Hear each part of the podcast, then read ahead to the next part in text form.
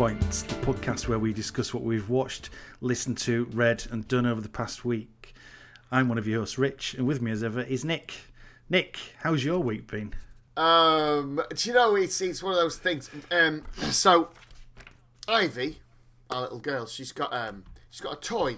In uh, she's had it since she was about five. She doesn't play with it anymore. It's a it's a battery uh, battery operated thing with like three dogs that go up some steps and then come down Oh, yeah. slide and then get to the, the slide takes you to the bottom of the steps and they go up again.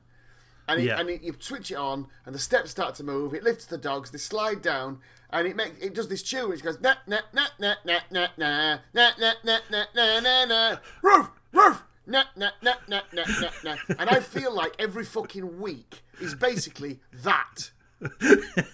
Virus, virus everywhere. Vaccinations on its way. Woof, woof, woof. Virus, virus everywhere. And fucking hell! You know, and I, I can't, I can't watch. I can't. I, I said this last week. I can't watch the briefings anymore. I can't do it. I've, I, No, I've given up on no. them because it is. It's like watching a really shit Muppet show. You know, uh, it's it's, it's, Yeah. it's so it's beyond satire. It's they're they're, fucking clueless, and, uh, and and it's really upsetting because yes, they've hit the peak in London, they haven't hit the peak in the north, and uh, you know it doesn't seem to matter, uh, and it- and it's it, it, just it makes me very cross. Uh, anyway, nah nah nah nah nah nah nah. So that's that's my reaction to it all.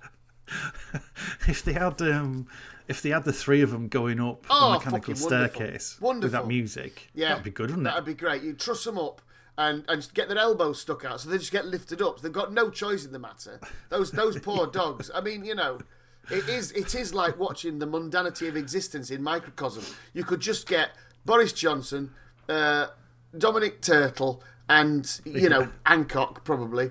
I, wanted, I was going to call him Nick Nick Hancock then. Nick Hancock, Fucking yeah. poor Nick Hancock. It's not me, it's a different Hancock, he says, as he's hoisted up on the fucking stair lift and whizzed down the. Ah, ah, ah. Not not good, is it? No, it's rubbish. I, it's I've rubbish. um, I've stopped. I used to watch all of them, but I had to. Ju- I had to just stop because you don't. Uh, you learn everything that you need to learn afterwards. Anyway, people give a more precise breakdown of what what's been said and what actions you need to take. I think afterwards, I always like look at BBC News or whatever afterwards. Um, but I just can't sit through like you know. Let's have a question from Dave at the Evening Standard Oh, or whatever. awful, awful. The Um, worst one for me was this this this week gone, when um, you know he'd got his chief medical advisor his chief science officer, uh, and they were there behind him, and and I think um, one of the journalists, well, all the journalists wanted to ask whether or not it was a good thing that uh, Dominic Turtle. Uh, went to Barnard Castle just quite by accident on his wife's birthday to check his car was working on his wife's birthday and happened to go to a tourist spot. Um, and you know, before before the question was even finished, uh, Boris said, uh, "No, no, that's a political issue. So we're not going to get the chief medical officer and the chief science advisor to answer questions which directly relate to fucking medicine and science. No, we're not doing that." And that's the point when you start going, "Banana Republic." Anybody? Thing is, thing is, Nick, people have just had enough of experts, haven't they? This is true. This is true. We've We're in a just post-expert league. experts. Yeah, Yeah. yeah. Well, Let's just go on. I got. It should be about your gut feeling, Hmm. just your hunch. Let's just go on a hunch. yeah, How do you feel it's going? Don't look at the statistics. yeah, yeah, yeah, yeah. What's your gut reaction? Well, this is this is part of the reason why I'm walking the dog up the canal bank now, not onto the field, because the people on the field seem to be, you know, their guts, like most people's guts, are literally full of shit. So you know, and I and I, I stand and I think I can't listen to their guts. I can't. Oh, he's doing a Yeah. good job, isn't he? No, he's just on telly every night. He's not doing Yeah. a good job. As far as I'm concerned, and I've said it before, and I know it's probably controversial, so do feel free to edit this out if you want. But I think he's responsible for a fucking mass manslaughter. I can't, you know, it's it's it's horrible. But his inactions are fucking. He's killing people. He's killing people. This is a very dark start to this show. uh, uh, and we should we should maybe we'll maybe move on move on to talking about telly or daisies or, or booby streamers or something. I don't really know. I thought you were gonna. I thought we were just gonna talk about the dog toy. The, For a eh, eh, while. Eh, Honestly, man. So so we got it, Ivy. It was one of the things she wanted at Christmas one year. It was like I mean, what expensive? Like five, six quid, six quid maybe. I think it was off. Um, it might have been off Dir- from Dirty Jeff. Uh, so- Is it? Is it interactive? Does it? is it? Do you actually fuck? do it? No, it's rubbish. You turn you it just on. watch it? You turn it on. Yeah. Do you know what? Do you know what? I'm going to film it, and I'm going to Yeah. send it, and you can post Yeah. it on the on the site. So Yeah. so people again, you know how people say, "Oh, get a fish." Because watching fish swim is so meditative, it's really calm, Yeah, and yeah, it takes yeah. you to a neutral space. This is the polar opposite of that. I, I would imagine that if it had been around in 1971, uh, Stanley Kubrick would have used it in his adaptation of A Clockwork Orange. So rather Yeah. than fucking Malcolm McDowell having his eyes pinned up and watching Ultraviolence, he'd have been watching that fucking dog toy going, "Nah, nah, nah, nah, nah, nah, nah, nah, nah, nah, nah, nah, hoo, hoo, nah, nah." It's fucking inane, and and it makes you go, I can't, I can't, I can't. And Ivy goes, watch him, watch him. When she was little, watch him. I, I, I, I, I, I'll tell you what, I'll go and make you some food. No, but just watch him. Just stay a minute. Just watch him. Do you think? He'll, do you, I think. I think what she said. Do you think one of them will catch the other one up? Nope. no. No. Don't spoil the end. Why not? Because they're not alive! Fucking hell. but she was only four at the time, so fair enough, you know. Yeah. And, and wouldn't have I have been surprised if one did fucking catch the other up and ate? Yeah. That would have shown you. And suddenly there'd been blood everywhere. Head off. Yeah. Yeah. Nenny, this toy's frightening me. Yeah. Trip to the toy vets for you. Oh, yeah. Fix that, Magnus Carlsen. Work that one out. Uh, I wonder, I wonder Um, what, how it works in his mind, Magnus Carlsen. We should probably say to first time listeners, listen to Pod 4. You'll, you'll, Yeah. you'll know what we're talking Yeah. about. Listen to Pod Yeah. 4. I'm sure when he gets that glazed look in his eye, his dad knows that he's imagining the the dogs going up and down the the, the escalator. Magnus, Magnus, no, don't do that. Please don't. Don't. Please, Papa, I, I need to find out whether the, the little dog will catch up to the big Oh, Magnus, Magnus, stop it. You need to concentrate. We're playing Operation in your mind. Remove my funny bone. Well, I've been um, distracting myself by watching something that's just horrible for other people rather than for me. Oh, okay. Um, I've been watching the denouement of uh, Celebrity SAS Who Dares Wins. Oh, hang on. I'm going to have to do a drum bit. And I'm also Yeah. going to reinstate this from our old podcast. Oh, the bell. Something's gone wrong with this bell. What's wrong with this bell? Corona. No, still rubbish. Yes. Okay, well, anyway, that was the bell. Go on, tell us, tell us. So, um, was- where we left them last week, Yeah, who were the runners they were they were on they were on the run from um, uh, a, a team of baddies. A team of baddies, I Um, remember that. So they've yes, been indeed. given they've been given them a map, and they had to get to like a, a evacuation point. I'm guessing it was Right, okay. in two different places. Yes. So the both teams managed to get to their evacuation points, but obviously things weren't as they seemed. So one team they managed to get to their evacuation point, and they got put in like a jeep, and they were driven down the road. And then another jeep came up and blocked off the road, and then there was lots of gunfire, and they got pulled out of the the jeep, and they got hoods put on them, and then they got dragged off somewhere Yeah. and then the B team they got to this like a it was like a mobile uh, cafe thing. It was really weird, middle of nowhere. And then they were all like, "Oh well, this is this is the end bit then, isn't it?"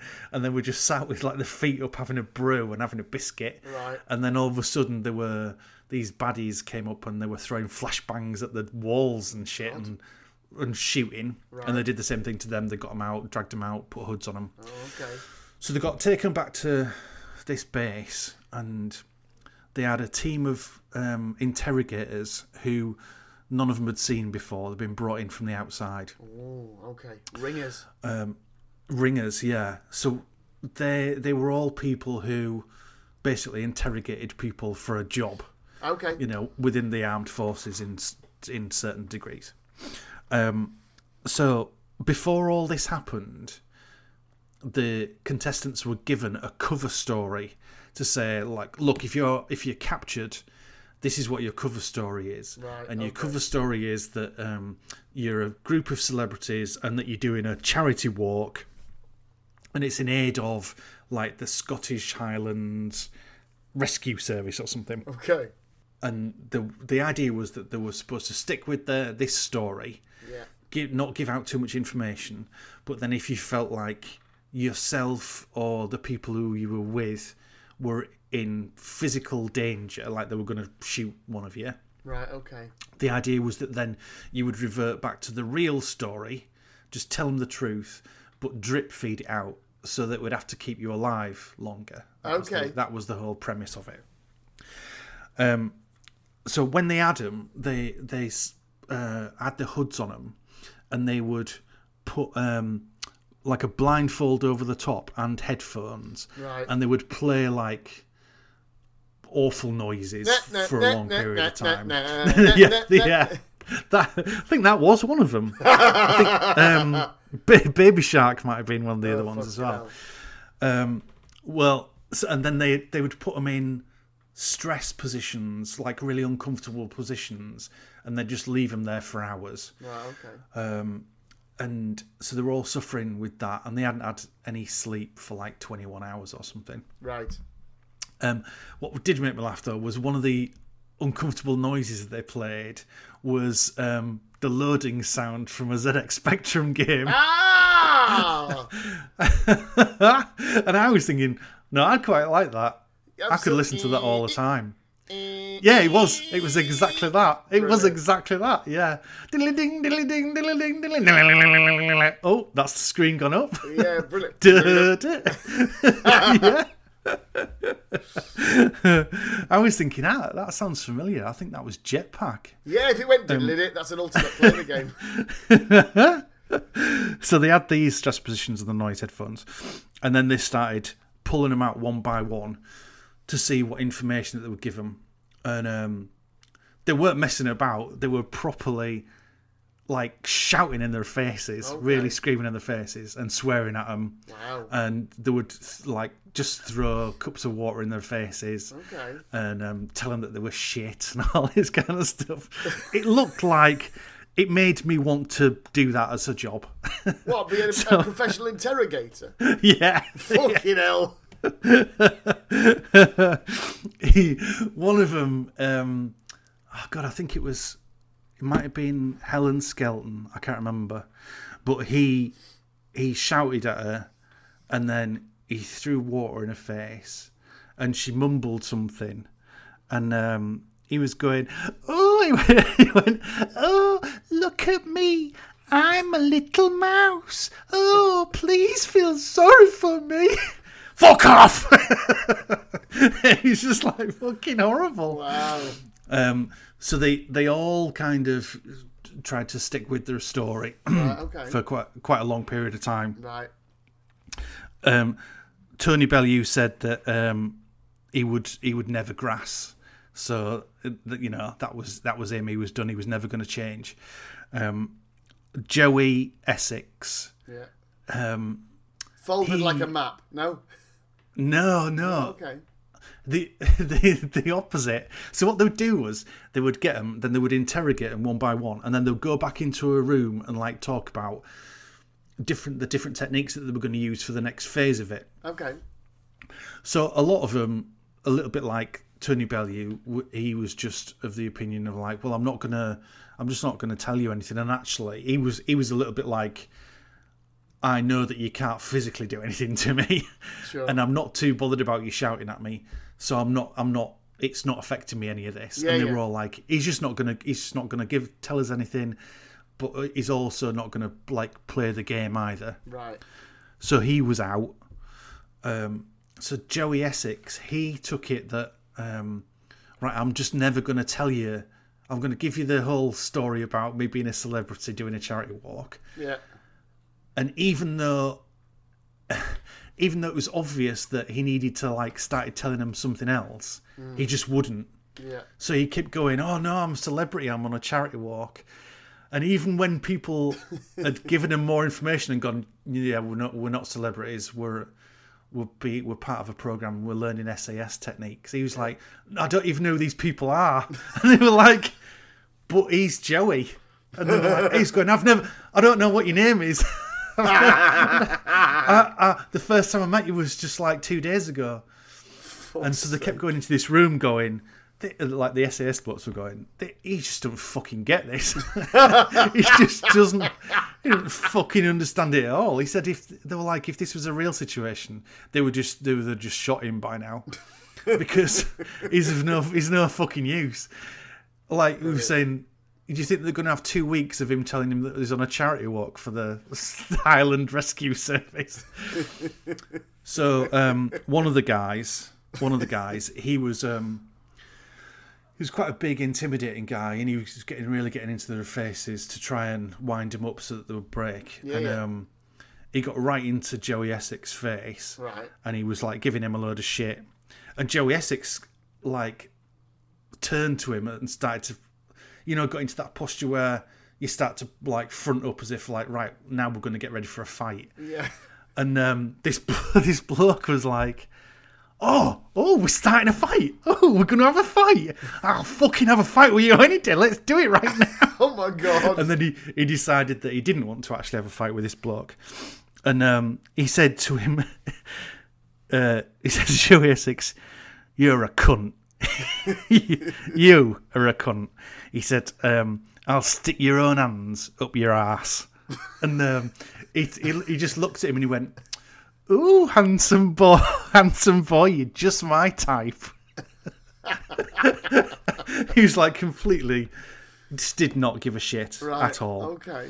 Um, and then they would go sit him in in like a trough of water. Put they put him in a dog cage at one point, Right. And he would still go, "I've no, I've no, I've no idea who these people are." And they were like, "Fucking hell!" They've already they've told us who you all are about five hours ago. They have just he didn't understand. his Instagram account. I'm sure he'd have folded then. Yeah, he just didn't. Yeah, yeah. Um, in one of the clips, he'd said uh, he was saying uh, this guy said, "Oh, you so your celebrities on a charity thing." So he said, "So who are these other ones then?" And he said, "I don't, I don't know." And he says, "Well, if you're celebrities, how come, how come you don't know?" And he said, "They're not celebrities like I am." Oh my god. Do you think So that's they- Joey Essex's dedication to string theory, where he's in one reality and the others are just hell. in a different reality, where Maybe. they're not celebrities in his world, but they are in their own worlds? Yeah, maybe. Well, yeah, maybe. Um, they showed the clip of him saying um, they're not celebrities like I am. They showed that clip to the Paralympian, and she just rolled her eyes. Fucking hell, she's talented. Oh, that's um, when um, Joey was getting a little bit stroppy with one of the other interrogators, because they they all had a bit of a go with him. right. Um, he started getting stroppy with him, and he said, "If you want to have a pop, have a pop. I've done bigger shits than you." so that was the end of that one. Um, so he got binned off just because he just didn't understand it. Yeah, yeah. I have to say were- though uh, that I wouldn't understand being called a cunt. Uh, that, well, I understand being called a cunt. That's fair enough. But I'll shove your own hands up your ass. Yeah, I I'll mean- shove your own hands up your ass. You'd never be able to say that to people with like short arms, would you? That'd be just mean. That'd be prejudicial. You'd have to. No, that's have that's how much he would fold you in two. To, all right, okay, to shove your own hands up your ass. Yeah, yeah, yeah, Yeah. That's the kind of length that he would go to, God Almighty. and probably has. By the look of him, I think he's probably done that to somebody. right. Yeah. Um, one of them, one of the other contestants, um, got called a fucking lying whore. Wow. She got screamed at. Yeah. Oh, yeah. They were holding back. They had them all stood. The ones that were left, they had them stood outside in the cold, Right. and then they would. They had to s- take it in turns, standing against a wall, when they just poured freezing cold water on them. Okay. And um, it was while they were doing that, and they were saying, you know, tell us who you are and what you're doing, all this kind of stuff. Um, that yeah, one of them, she just got, she's just went out and screamed, "You're you're a fucking lying whore." like, oh Really? god, it's so like extreme. Um, so So Joey Essex is out, and and uh, Tony Bellew's gone. Bellew's out. So then we're down to Nikki Sanderson, Yeah, Helen Skelton, yeah, um, Ru- a locksmith from Rudimental, yeah, and Lauren Steadman, the Paralympian. yeah. A locksmith. Sorry, is, is that his rap name or That's is he his. That's his actually a- name. That's his Okay. rap name. Right, fine. Yeah, I think I got confused about that the other week as well. yeah. locksmith. Well, I think I, I, I think yeah, I think I've, I've, I've made that mistake as well. Um, Fucking so he's he's a locksmith on the side. So we got down to these four. Helen and Nikki both got booted out because they wouldn't reveal who they who they were. You know, it got to the point where it was like, right, you need to stop bullshitting. You just need to start telling them a little bit of the story of what what you're actually doing. Right, okay. And they they they wouldn't do that. Um, so they were like, again, in real life, your captors would have thought you're you're no good to us. So we'll shoot you. yeah, the idea is that you keep telling them stuff a little bit so they, they keep you alive Yeah, until perhaps somebody rescues you or you know you get traded out or whatever. Okay. So now we're down to the We're down to Paralympian. Locksm- Lo- Locksmith and the and Lauren Steadman, the Paralympian. Okay. Um, so at that point, the test is over. Right. Okay. So then the all the SAS people all get together and discuss who should who should win.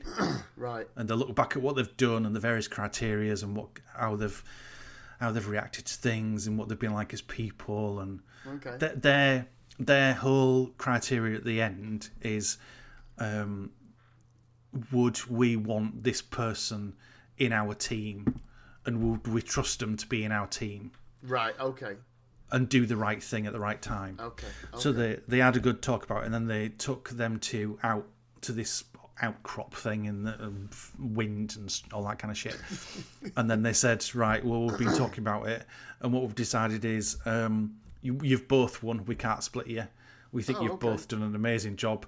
So the winners of the series, it was there was two winners. It was Locksmith and Lauren Steadman, Oh well, bloody hell! and then they that. both hugged each other and had a bit of a cry. Oh well, that, that's nice. Did And he- I did because I was thinking, damn, I wish I'd known about that interrogator's job years ago. you could join Rudimental, and your name wouldn't be Locksmith. Your name would be Interrogator. yeah, yeah, I'd be a terrible interrogator. That'd be one of my worst jobs. I don't. I, honestly, I- as soon as anybody is a bit like upset or whatever, I'd say, "Oh, I uh, I, do you know what? Do you want a sandwich making? I, I'll, I'll go get you a sandwich."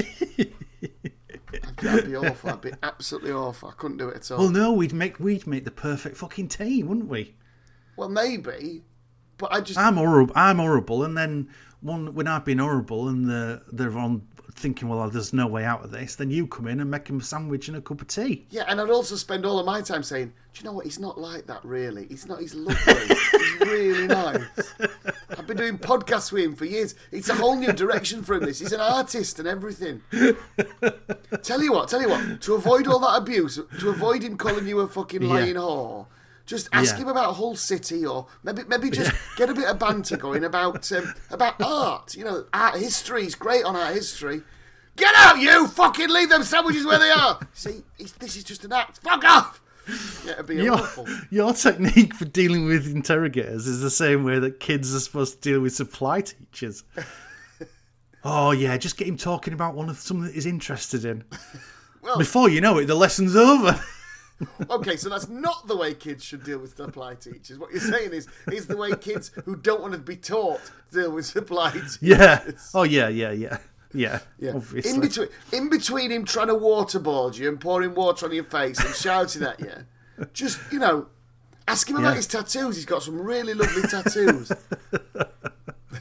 Did I tell you about that time I went to um, I went to uh, Kentucky Fried Chicken? I was at the drive-through window and there was a guy with a. Um, it was like I think it had obviously started as a Celtic band on his upper left arm, which had then been adorned with like uh, what looked like uh, a tattoo of I don't know some kind of uh, hedgerow or not hedgerow. That's ridiculous. It wasn't barbed wire, some spiked thorns and stuff, and then and then it was yeah. something else. And then they'd woven a Celtic cross in it, and and I, I, I you know, whilst I was just standing there waiting to pay, I went, "That's it. That's elaborate." And he looked at me like I'd called him a cunt. He went, "What?" I went, "Your tattoo. It's it's it's, it's elaborate." And he went, "What's that?" I went, "Well, it, it's uh, you know, it's, d- it's detailed." And that was it. Was like what? Went, you know, it, it's it's fancy. and and he went, uh, nine pound fifty six. Went, okay, and I paid, and I drove around the corner. I thought, I've just told that bloke he's got a fancy tattoo, Oh, like an old fucking lady. You've got, oh, do you know your arms right fancy? You got a fancy tattoo. Do you sell embrocation here? Because me, oh, do you know my back? Fucking your fan, your tattoo's fancy. I went from elaborate to detail to fancy. Fancy that? Fancy that. I think it's right fancy. So maybe I Yeah. could say that. If you were about to attack, it, I'd say, talk about his tattoo. He's got a fancy tattoo. Another ten minutes of that, and you'd have ended up telling him that he, it was big, just to keep breaking it down into more simplified terms. Absolutely. Yeah. Big, That's big. big paint on arm. Yeah. yeah. Shapes. Hmm. Hell. I mean, who doesn't have like, if you're gonna have something like that on you on yourself, some kind of thought process must have gone into picking it. So why would you, if somebody struck up a conversation, why would you like not indulge it? Well, it was weird because I said that's an elaborate tattoo. You know, obviously, maybe maybe you misheard me and thought I said that's an abysmal tattoo or something. They don't sound very much alike, but it was one of those things where his face changed. It was like what? And I thought, oh fuck, you don't get it. I better change the word. But thinking about it, you're right. If you're going to ask, not many people are going to have the front to say that thing on your arm looks like a bag of wank. It's fucking rubbish. That most people are going to go, oh, that's good, or not comment at all. What uh, you know? Exactly. Yeah. So Yeah. yeah, very Jesus strange. Christ. Anyway, I'm sure he's still working. yeah, there. you know who you fucking are We are elaborate tattoo, which actually was quite fancy. Anyway, um, so so it was a, a, a joint win. That's very good. I'm, It I'm was. It pleased was. about Yes. that. It was. A, it was. Um. It was a good result for the series. I'm pleased about that. I'm very pleased. Uh, um, uh, most of them, if not all of them, cried when it had finished. Right. Okay. You know, we talked about we've talked previously about Tony Bellew being an, a maniac. yeah. He actually seemed to find some kind of zen about him by the end. he was very calm. He was very relaxed. Amazing. Um, yeah, yeah, it was odd, and he did say it's changed me forever as this experience. okay. Yeah, Do you think next odd. time he has a fight, he'll rappel into the into the ring he might do, with yeah. some flashbangs? He, he, he might go home and call his wife a fucking whore and throw water in her Put face. water in her face. I'm hoping that's not the way it's changed him. No, he did. He did seem like. Um, Oh, He did seem like it had genuinely like affected him for the right. positive. Oh God. Maybe they'll do, No. um, uh, you know, SAS six months later and find out what the, you know, That would be good, wouldn't it? yeah. What? So they're just walking down the street, and all of a sudden, a, a, a transit van pulls up, and a load of masked guys get out, chuck a couple of flashbangs, and then throw them in the back of the van, then put a hood on them, and take them to a was- warehouse. I was I was thinking more along the lines of just seeing how they uh, cope with the experience, enjoy the experience. But yeah, you can Oh, go right. that way. You can Yeah. go that way. I'd prefer that. Extraordinary rendition. Yeah. Suddenly, Yeah, fucking hell. yeah. Like they're they've they're um they've just gone for a nice meal at a pub, and then they go to the toilet, and then. The, as they're washing their hands, somebody comes out the cubicle and then slams their head into the bowl of water and then holds them down underneath it for a bit and then pulls them back and then says, "How, how did you last six months go? What in the How do you think bowl? it's affected you?" yeah, yeah. Well, any bowl doesn't Any matter. You can drown. You can drown in an inch of water, can't you? Well, an inch of soup then. In that case, that'd be awful Yeah. to drown as well. Getting hot soup up your nose, that'd burn. I mean, Well, unless it's gazpacho, unless it's gazpacho. Although I still think it'd burn, be a, like a burning sensation. it fucking would burn, wouldn't it? Yeah, that? it'd be horrible. And noodle Yeah. soup would be the worst because you breathe it in, and it come out through your throat. I think gazpacho would burn like um, if you're sick and some of it comes through your That- nose. yes, exactly, exactly. It'd be like that, wouldn't it? yeah, and that is exactly. Not lethal, but really unpleasant. I've never tried gazpacho, So I mean, it is what it, what it sounds like. Cold soup. Yeah, cold tomato soup. Oh, is it tomato flavoured, or can it be any flavour? Is gazpacho just a technique, or is it a particular type? No, I think it. I think it's a particular type Right. Okay. because some of them have they put ice in it. Ice. But you might as well just have a you might as well just have a Bloody Mary at that Yeah, I was point. going to say. really. but Yeah. Yeah. That's that's very weird. Anyway, So that um, was me. that was you. Okay, so first thing I'll talk about this week is Gangs of London, um, which I've been following, and I'm now up to episode seven of nine. Oh God. Uh, it's all kicked off. Everyone's killing everybody else. There was a fabulous, well, there was a fabulous episode in one way. Uh, I think I talked about this before, um, where uh, the, the action sequences were brilliantly filmed and wonderfully structured, uh, but it was a bit of a dog and pony show, or uh, because, oh, smoke and mirrors rather, because you watched it and you went, okay, this is fantastic, but actually, as you thought about it, there were things you know people couldn't have got to certain places, and you Yeah, know yeah. people were being shot so many times and still moving, and you know there was a there was a moment there was a moment where uh, a, a couple of people in the in the show have gone through a hatch in the floor to get away from some aggressors. They shut the hatch. Um, the aggressors were like behind them. They opened the hatch, but they'd managed in that time, bearing in mind both of them were wounded, to get at least hundred yards further down. How they did it, right. anyone's get. So there's there were things like that, you know, which which uh, which frustrate you in a lot of ways, because Yeah. some of it, you know, th- there was a there was a moment where a hand grenade went off and turned somebody into instant mince.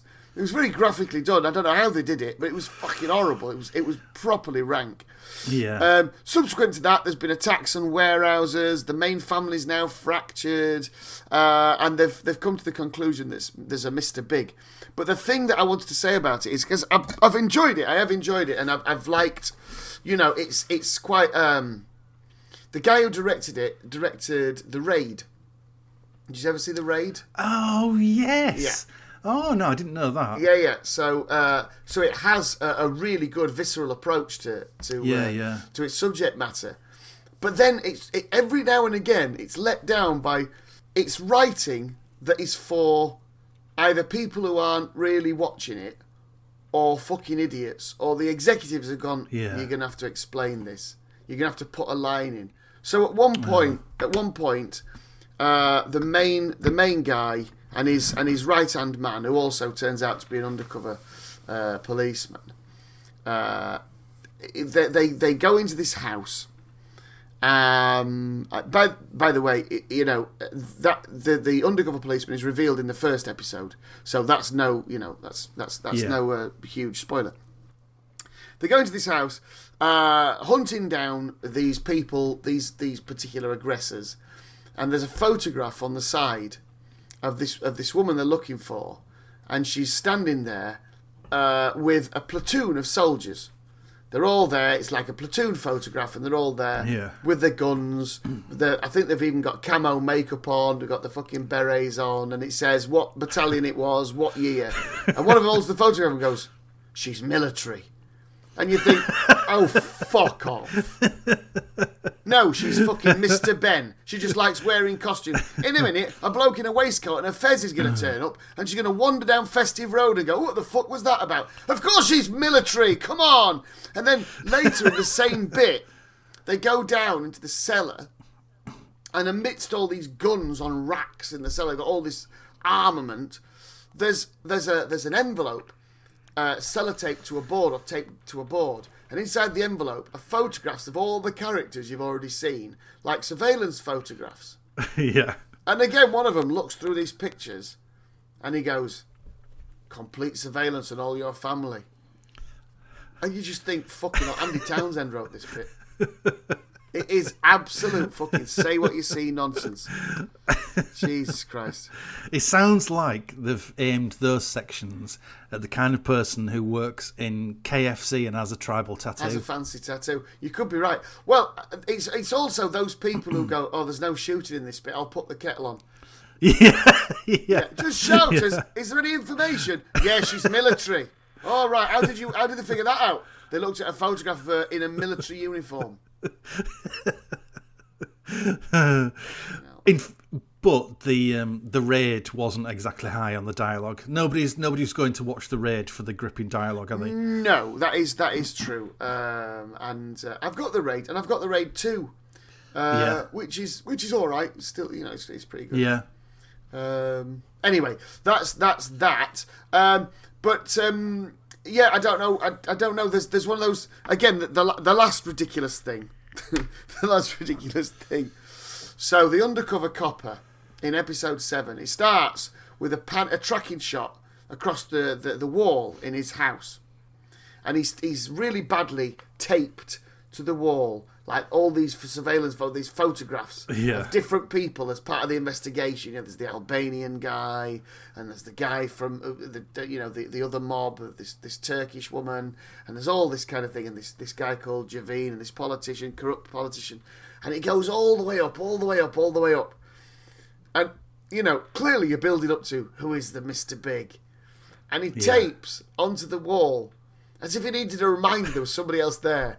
A blank piece of paper and drew a question mark on it.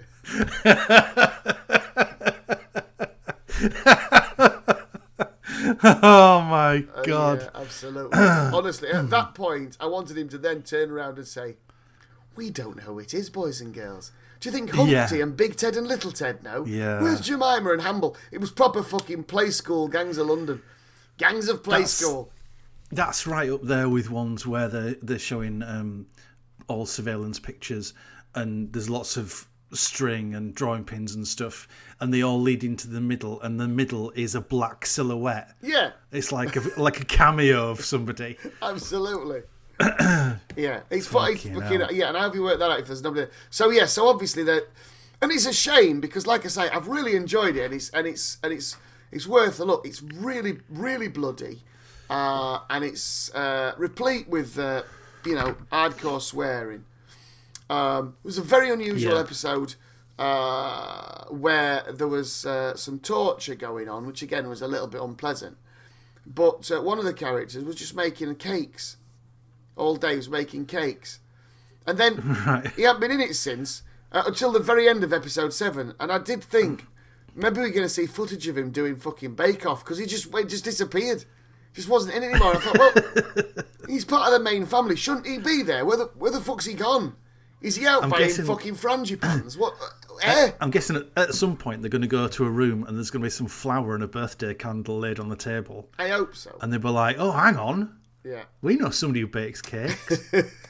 Yeah, he's Mr. Big. So yeah, so so obviously that in the last two episodes, I'm presuming uh, that the the families will come back together and solve the mystery of who is Mr. when we Big. when we last talked about it, um, so Colm Meaney was the one the was the head of it, and he died, wasn't so he? That's how it. his first scene, the first scene of the first episode, he's shot So dead. You don't know who he have is. they have they shown bits of him in like flashback? Yeah, of course they have. Of course, they yeah. I mean, con- it's quite conventional in a lot of ways. Uh, you've had a bit of flashback. You've got the Maverick brother. You've got there's a drug addict in there. You've got the one who you're not sure whether you can trust. You've got you know you've got all those kinds of things. And there's a Yeah. you know there's a romantic entanglement, a little bit like in The Departed, the movie The Departed, where uh, you know Leonardo DiCaprio and Matt Damon are both um, having uh, a little bit of a love affair with Vera Farmiga's character.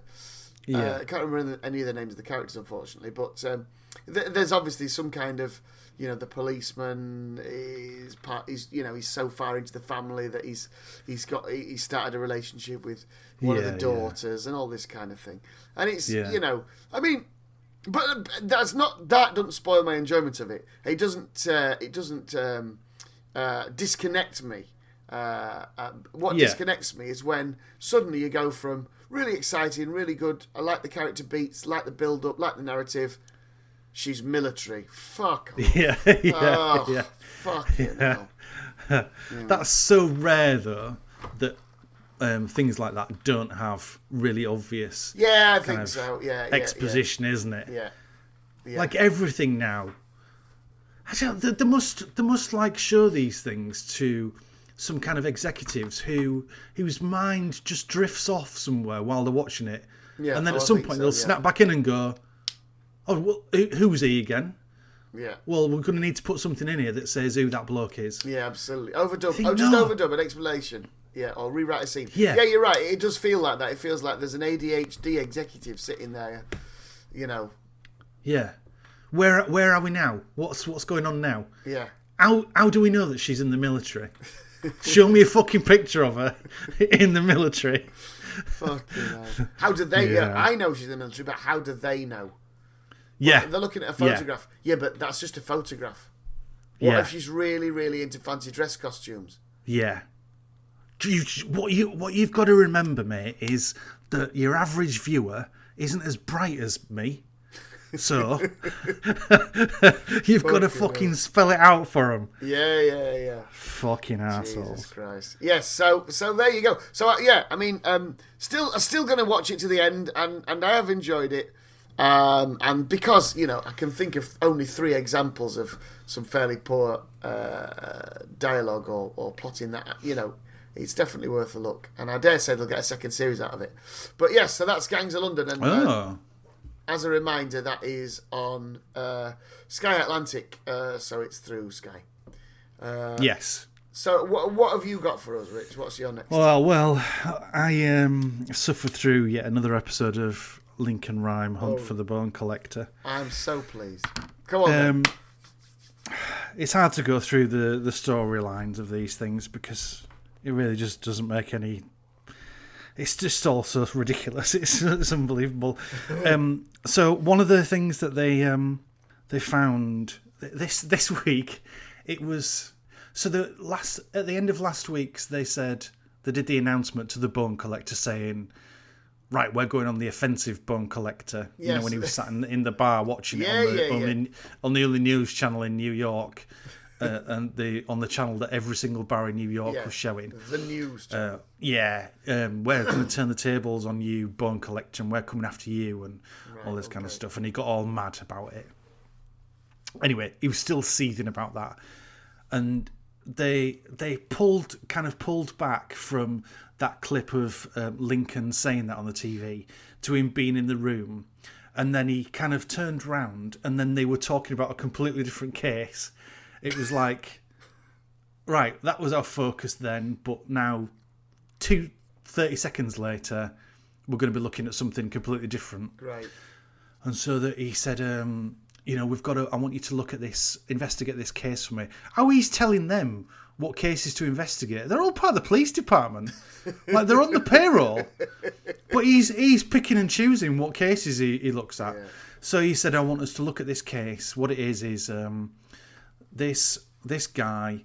Um, it looks like the evidence says that he stabbed his wife um, in the chest and killed her.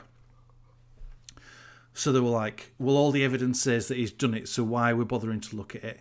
And he said, well, I knew both of these people um, professionally and as friends, and I just don't believe that um, he would have done that. So they were saying, well, we should ignore all that, shouldn't we? Because you know we should just look at the evidence. And all the all the hard-bitten policemen went, well, he's done it, hasn't he? So let's move on. What's wasting our time? But then the uh, the sensitive policewoman, Yeah. who's Lincoln's eye, said, "No, we should we should look into this Right. Okay. just as a favour to Lincoln. Why not? Let's just look into it." yeah. So the the entire preposterous story then is that this this guy, like a serial killer guy, Yeah. he he he finds a way of doing surveillance on people finds out when couples are angry with each other and then when the guy in that relationship is out of the room he breaks into the house and and stabs the woman just kills her with a kitchen knife Okay. I mean, whoever whoever came like like just they're obviously sat in the writers' room and somebody was Yeah, just yeah. like, well, so what, what's this one going to be about? What about if a guy goes around killing other people's wives? Yeah, yeah, good, good. Yeah, so how does he do that? Oh well, he he he knows that they're all angry with each other, and he goes in and he stabs them when the guy goes out the house. I mean, it just none of it stands up, no. does it? So one of the one of the sections was um, they couldn't understand how um, he'd got into this particular building because they were like, "Oh, the doors the doors were locked. So how did he get in?" So they deduced because they found a piece of plastic. They deduced that this guy had got some security like CCTV footage Yeah, yeah. he was what he was doing he was um he was supposed to be like this tech whiz and he was parking outside in his van and he was like hacking into their systems over the wi-fi Okay. and getting control of all the internal cameras and all that kind of shit in Yeah, their yeah, yeah. house. And so they they'd said that he what they he'd done was he got some footage while one of them was leaving the house of them picking up the key and going to the door and unlocking it. Right, and he'd done a snapshot of that image of them holding the key in the hand, and then he'd been able to take the dimensions of that key and then 3D print a plastic a plastic version of that key Brilliant. because they found a small piece of it that had broken off, and they were like, "Oh yeah, no, that's what he's done, hasn't he? Obviously, he's." I mean, fucking ridiculous, isn't it? Absolutely ridiculous. I mean, there's no no nobody's got an internal camera in their house that's got such a high definition that you could zoom in on a on a fucking image of their door key and then accurately recreate it on a 3D printer in plastic. I mean, I can't imagine that fucking plastic keys are a thing anyway. Well, no, I mean, no. Surely it'd be too thin and too brittle. It would just uh, break in the lock, wouldn't it? Yes, yes. What kind of key was it? Like a Yale, or was it? A, was it? A, Yeah, it's like a Mortise like key. a like a no, it's like a Yale key. So it's obviously it's got small dimensions. It's very thin and yeah. and slight, and the teeth are really small. But yet he just made a plastic one. okay. Yeah, that that, and they thought that that whoever, well, both the people on the program and the writers of this, they thought that that was a better solution than him just looking up on YouTube how to pick a lock. Well, that's been done though, hasn't it? That's The guy, I mean, the guy, the guy's like clever enough to know all this other stuff, but he's not clever enough to just watch a YouTube thing on how to pick a lock and then buy buy a lock picking kit off Amazon for like ten quid. yeah. No, no, no. What I'm going to do is I'm going to make a high definition image, and then I'm going to make it out of plastic. Yeah. That's. Fucking ridiculous. Do you know what? I tell you what. I think CSI has got a lot to answer for. Because Yeah. CSI did that thing where you know this the, the, detective techniques aren't really used. It's all a bit sci-fi, Yeah, yeah. but uh, it looks real, so it looks kind of cool, and they got all those graphics. And I think programs uh, that have been uh, probably less well plotted or thought out have gone, yeah, but we can do that thing where we we, we make up stuff that they've got, uh, and it'll be really cool, like the ability to see into Lincoln Rhymes' mind clearly. oh yeah, yeah. Well, there was a lot of that, um, and I think the um, the original Blade Runner has got a lot to answer for as well. Oh, you know, where he's looking at images and then he keep, just keeps zooming in and then zooming in Yeah, and yeah. zooming in, and the definition of the image never is never lost. Yeah, yeah, yeah. It's always an immaculate definition. It's like infinite definition on that, because they assume that somebody with some like some shit nanny cam in their house has got such great definition Yeah, that you yeah. can zoom in on a fucking house key at an angle and, and work out the allow for the angle Jesus. and then recreate it on a fucking 3D printer. Yeah, Fucking ridiculous, yeah, man. That's bonkers. Um, one of the other ridiculous things that he is his mo was that um, they couldn't understand why there was no defensive wounds on the on the women um, because this apparently they'd found out this had happened several times um, in the last three months, which seemed weird that they had they only found this out later on. Yeah, yeah.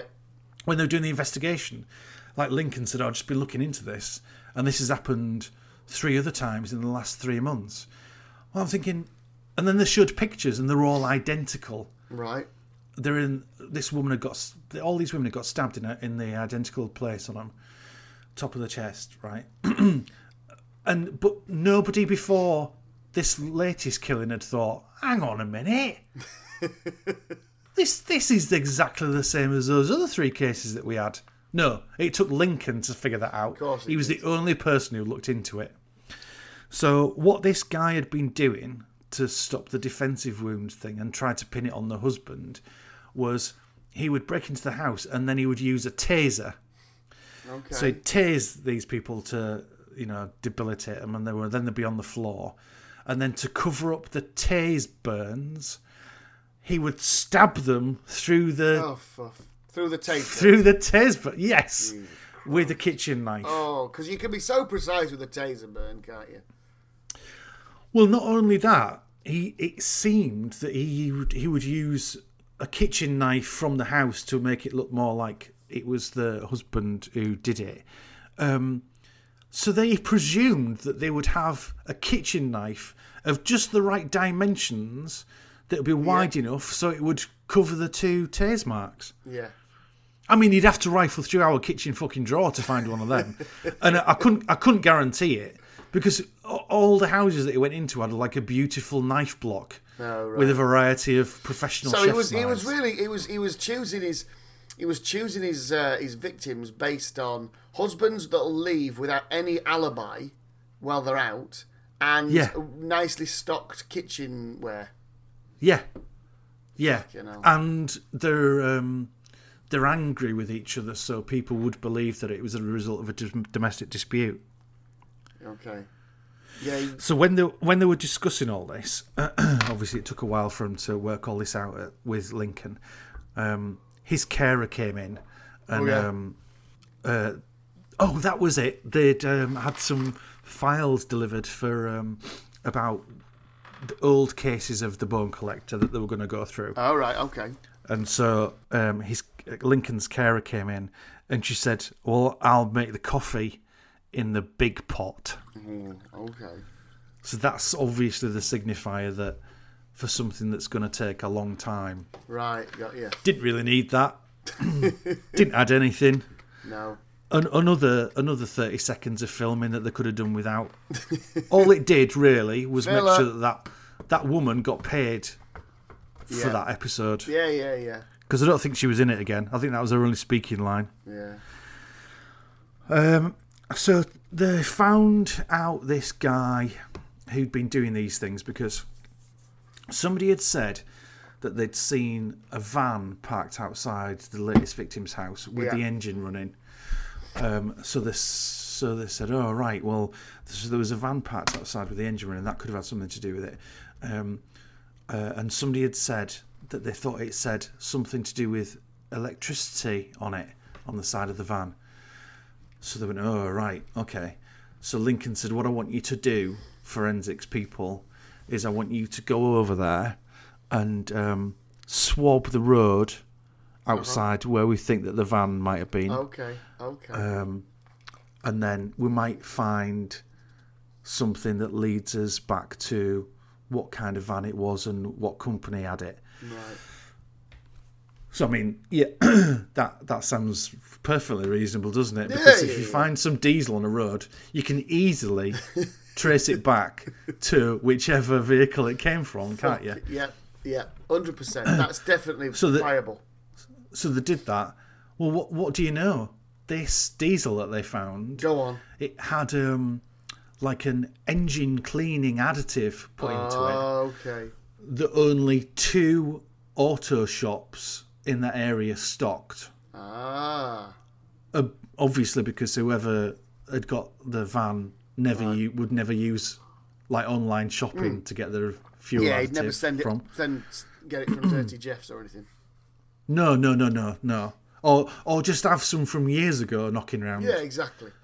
Uh, yeah. No, no, no. He must have bought it recently from one of the only two of the auto shops that are around there. Okay.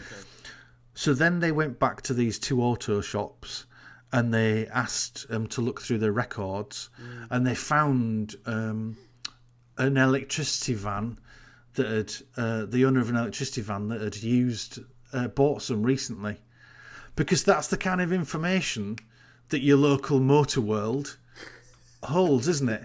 Yep. Because I know when I've gone in for some like fuel additive stuff, they've said, "Well, I can sell you it, obviously, but will you give me proof of your name and your address Yeah. and who you work for Yeah. And what kind of vehicle it is you're going to be using it in?" They all hold that kind of information, don't they? Yeah. So they found the van, they found the found the bloke. Um, they went round to this bloke's house, um, and they were doing um, kind of kicking the door in, you know, doing the room clearance kind of thing. okay.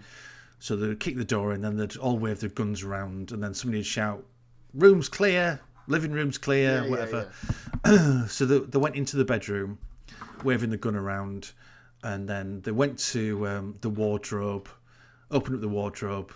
Yeah, he wasn't. He wasn't in there. Of course he was. So, so she just went bedroom, bedroom clear, and they left there. Didn't look under the bed. Now, as it turns out, he wasn't under the bed, but I, th- I would have thought, as a police person, that would have been one of the places you would look for somebody if they were hiding, well, and you went into their bedroom. you don't need to be a police person, do you? You can be a five-year-old playing fucking hide and seek. Exactly. Yeah. Yeah. No. Went in there. Well, it's a bedroom. He couldn't be under the covers, and he couldn't be uh, under the bed. The only place that he could hide is the wardrobe. Yeah. And I've looked in there, and he's not there, so that's fine. it's fucking ridiculous. So, um, anyway, they um, they needed to find out where he'd gone. So luckily for them, he had one of those kind of um, basements where he had a load of monitors. You know where they always, all these people always have like loads of monitors, course and each do. one of them, each one of them showing um, a feed from somebody's house. Yeah. You know, so because he's hacked into their camera system. Yeah. Because everybody's got cameras all dotted around their house, haven't they? Yeah. At of course they improbable angles. Yeah. Oh yeah. yeah. Yeah. Plot convenience this- angles. Yeah, this so this one looked like it was um, from the corner, from the ceiling, from the corner of the room facing down because we had lots of downward shots Okay. because that's the kind of camera that you'd have in your house. Absolutely. So they saw this thing and they, they were like, "Oh God, well, there's no, there's no documentation about where this house is." So Lincoln said, um, "Just zoom in on the background," and they zoomed in on the background, and there was lots of um, like old brick stone walling, and there was like stained glass, and he was going, "Oh, uh, it looks medieval that decor." And then he went zoom in on the guy's polo shirt. So they zoomed in on that, and it said like Bronx Metropolitan History Museum or something. Right. And oh, he's um, he's he's into old things or something. I can't remember how the word it. And then um, he went zoom in on the book on the table, and it was a book about this particular architect. So they managed to find out that it was they they just went oh well this it must have been they must be living in a house that's designed by this architect who designs a lots of um, medieval looking buildings um, so let's see who's recently bought one. Oh right, I found them. So let's go over there. So they deduced all of that from these these clues. Again, zooming in on things that you could never get that kind of definition. Sure. Zoomed, there's I mean, zooming in on this picture of this guy's polo shirt, and I'm not not not being funny. The camera must have been thirty foot away from this guy Okay. and yet and it was a blurred it started off as a blurred image. This is what always gets me. It started off as a blurred image Yeah. they zoomed in and it got really clear. Where's the where's all this extra de- fucking definition coming from? Uh, they zoomed into the fucking embroidery on his polo shirt. Wow. from is- like a camera that they must have probably got from Maplins unbelievable So they went. They went to the house. This this tech guy had already got. It's too late. This tech guy had already got there. He'd already stabbed. He'd already stabbed the woman. Right. Okay. Um, but for some reason she wasn't dead. Where everybody else had died immediately, she wasn't dead. Right. Okay. And she kind of indicated with her eyes that he was this guy was still in the room. So um, what he'd done is because he's such a great hacker of things, he turned managed to turn off all the lights. So Right. it was obviously it was dark in there. Um, so there was this the policewoman who was um, who was Lincoln's eyes Yeah. and all these things. She was like, "Oh God, he's turned the lights off," um, but it didn't. It didn't matter because um, she's got she's got her police torch with her. So she put her police torch on, and she was going, "Oh, I still can't see. It's so dark." Well, why? Why is that? I'll tell you why, Nick. Because then it gave him a chance for Lincoln to say, "It's all right. I've got um, night vision on the lapel camera that I always put on you." Oh my So god. the camera, so the camera that she's got on lapel, he's he's equipped it with night vision. So he just went, I'm just going to engage night vision. So uh, obviously, then everything just goes green, doesn't it? Yeah, of course. And um, she was going, "Will you have to direct me round?" What? Well, why? She's got a torch. What? Why isn't the torch working? Why isn't suddenly the torch working? Is I the just- darkness too thick there or something? this is it. Like it's dark, but she's got a torch. But she was walking down this corridor, and there was a door to her left and a door in front of her, and they must have been what six, seven foot in front of her, and she had her torch, and he still had to say, "There's a door on your left." what kind of fucking torch is that? I think that's a 1970s cinema hmm. usherette's torch. May- maybe. You know, the, the ones that were just, you know, it was like one fiftieth of a candle of a birthday candle. It was just astonishing, Yeah, really. that's that's dreadful. What? Sorry, one of the things that I f- forgot to mention when they turned up at this house, they, they turned up at the house. They didn't do a recce of the house. They just turned up at the house and then went in the front door.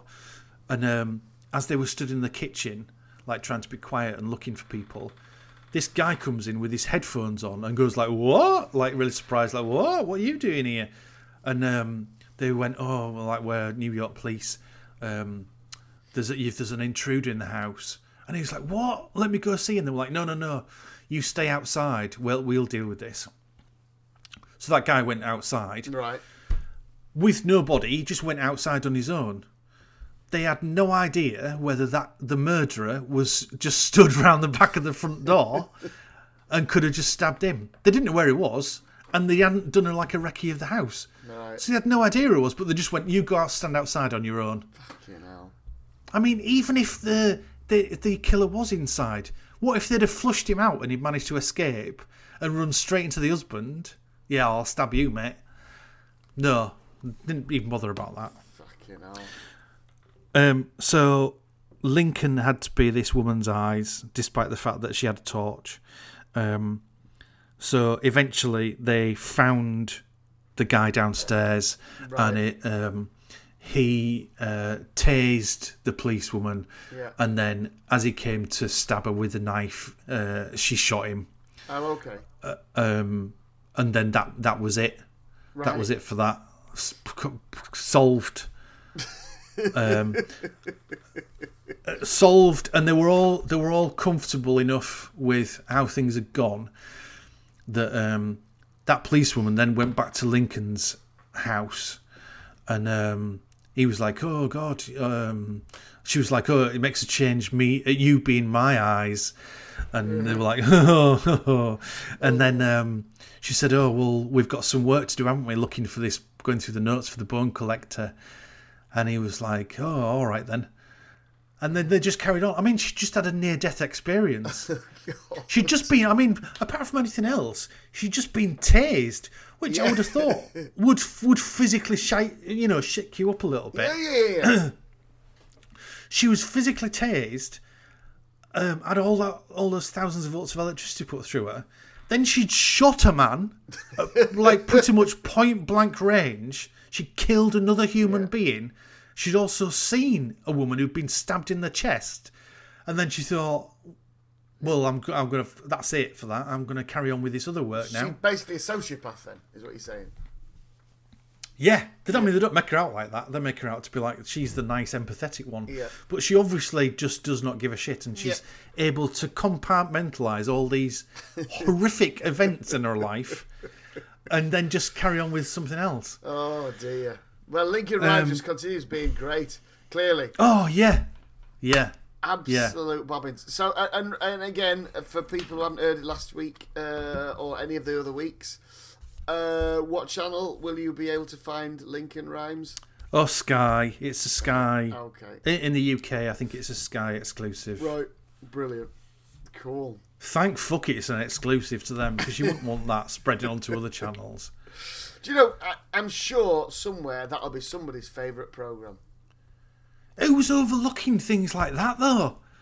I don't know. Well, like that's, they're just like honestly, I it do just think honestly it's ridiculous. we've missed our calling because when you see things like that, you think I could be a proofreader. I don't have to have a writing credit. I don't want a huge amount of money, but I could go through hmm. your script and go, no, no.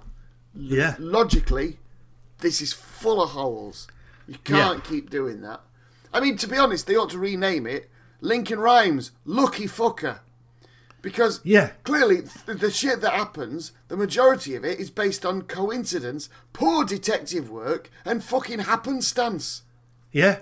Because when they when they did that um when they did that swab of the fuel, Yeah, and then as it turned out, it got this very specific additive that was only found in these places, and then they for some reason these shops that sold basically oil. Yeah, um, for some reason kept very very detailed, Detailed. records of everybody they'd sold them to. When they when they did that, when he said, "Oh, go swab for it, we might find something," and they went, "Oh yeah, we did find something. We found all this." I was thinking, surely somebody's going to go. This sounds like we've set this up.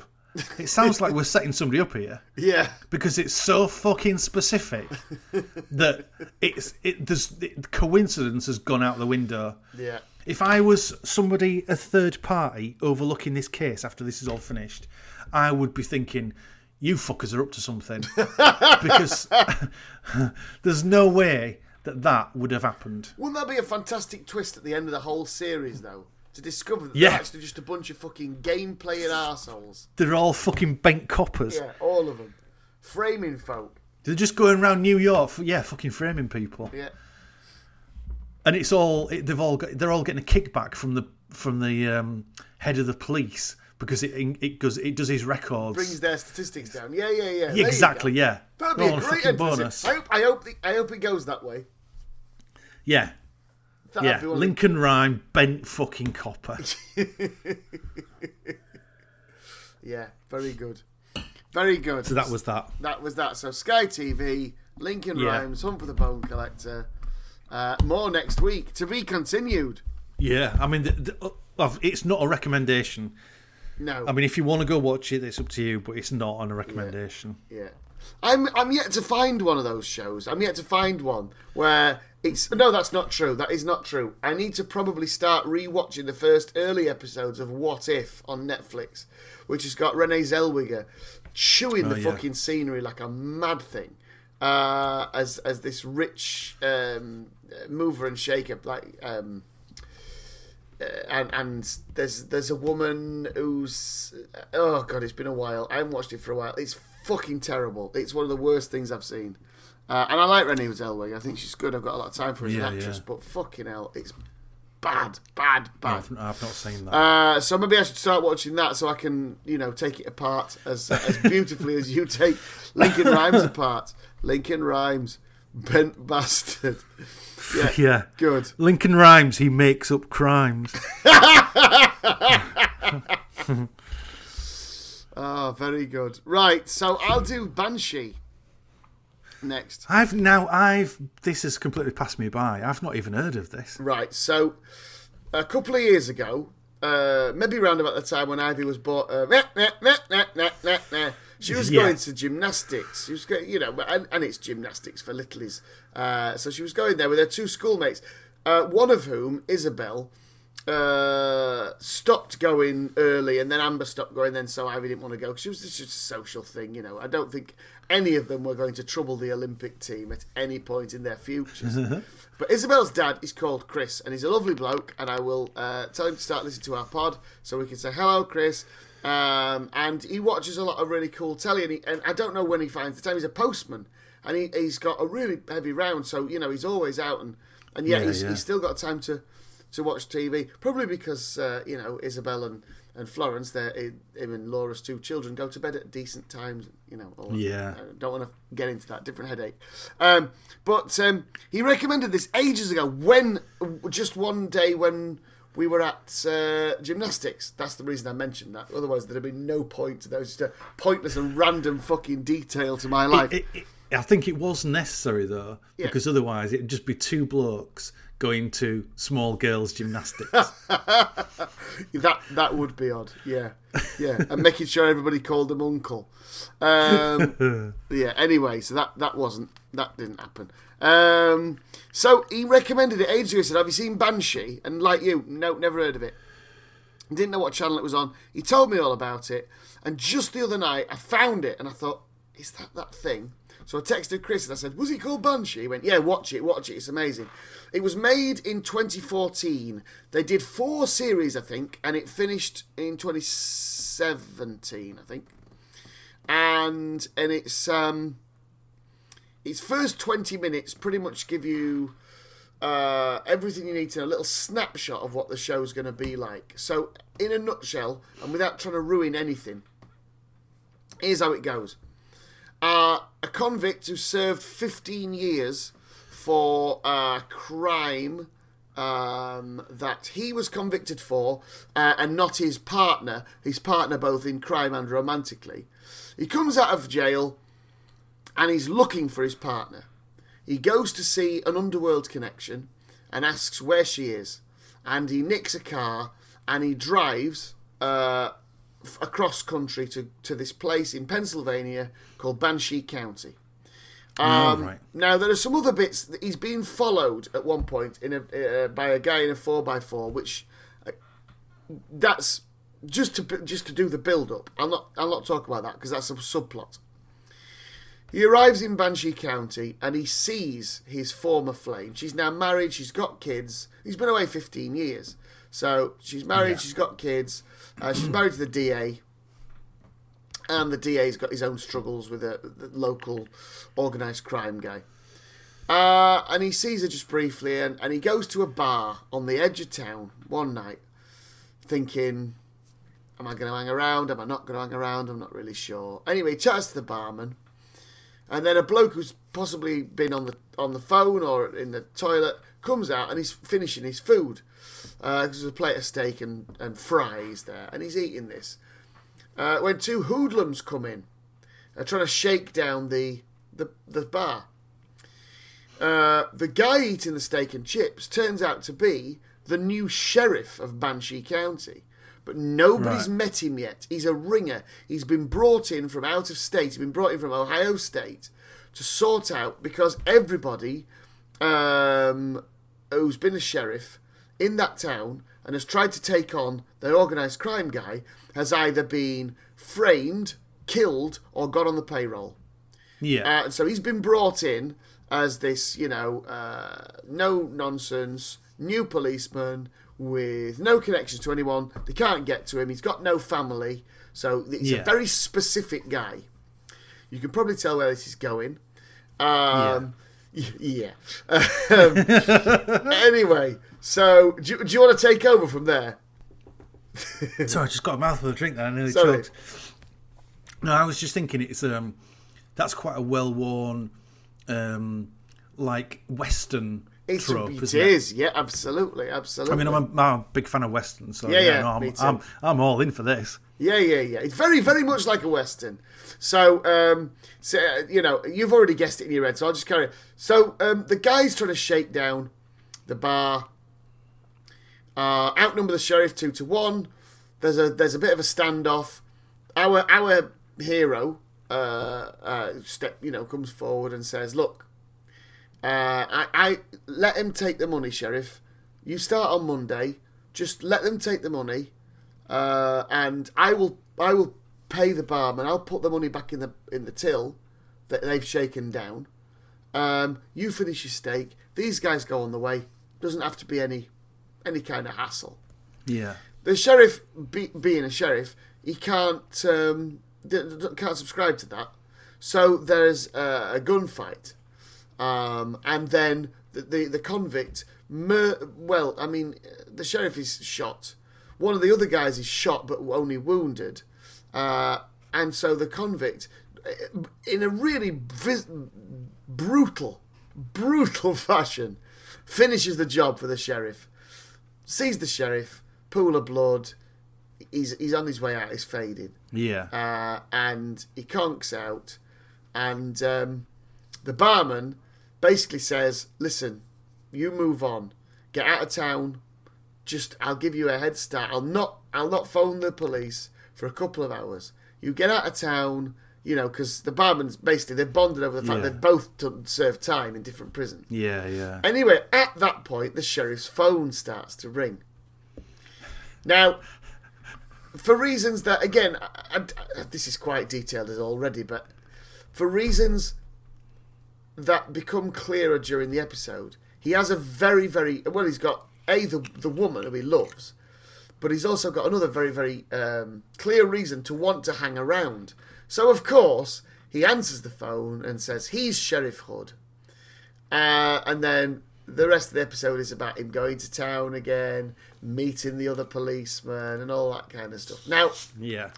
so the setup is not new. The execution is great, uh, and um, I was I was pretty much hooked from the off, and I, I think I'm going to stick with it. I think it's a it's a Yeah, really good no, show it sounds good. if any of our listeners, and, and, and I'm serious about this, if any of our listeners have seen it and it it goes into sharp decline, let me know because there are lots and lots of series, and I'd say this is true of American series, possibly more than British series, or maybe I'm saying that because there's more American series, uh, where the first two or three series are phenomenal, brilliant, really well written, really tight, great characters. Yeah, yeah, yeah. And then it's like they, sh- you know, a new producer comes on board and they show it to a focus group, or they say, "What is it you like about this?" Uh, and and they just then distill it into those things.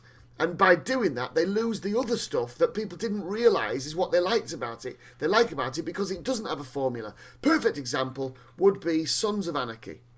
Sons of Anarchy, Yeah. great first couple of series, possibly three, and then suddenly somebody went, they love the they love heists, they love the double crosses, and they love the killing, the shooting. So let's just make it heists, double crosses, and shooting. Forget the plots, forget all that Shakespearean stuff, the really interesting Hamlet kind of uh, dynamic that the first few series had. Yeah. Fuck, fuck that. We'll just have guns and stuff like that. Um, you know, and and I think if this goes like that, I'll be really disappointed because the first the first episode's fab. Yeah, yeah. But but yeah, any listeners, if you could tell me, don't bother. After series two, it's fucking shite. Then I'll just go. Okay, well that's fair enough. It's it's tricky, isn't it? Because um, I like um, Peaky Blinders, Yes. and so series, series, season, whatever, season one, season two, loved it, perfect, thought it was great. Season three, complete dog shit for me. Just didn't enjoy Hardy, any was of that it. The Tom Hardy series. Um, well, it's more. It's more when they get into. He gets some money. He gets moved into a big house, and it's all. It's just, just, just doesn't do anything for me. Okay, But then the, but then the subsequent series I have enjoyed. But um, and the, um, I used to like um, Sons of Anarchy as well. But the same thing with those two is, I found was that those bad seasons that are in the middle of a run yeah. You can take them out. Yeah. It doesn't affect the storyline particularly. Sure. Um, and you could just move on from it. I mean, like in Sons of Anarchy, there's a there's, I think it's season, maybe it's season three. I don't know. Um, whether they where they they just spend all their time in Ireland, and there's like twenty odd episodes of that, and you can literally just lift that out, not watch it, forget Yeah. all about it, carry on, Yeah. and you know your enjoyment of this series is is better. Yeah, I not seeing something. I Um, w- I so sometimes. I, wo- I wonder whether or not. Do you remember the Christopher Nolan film Memento?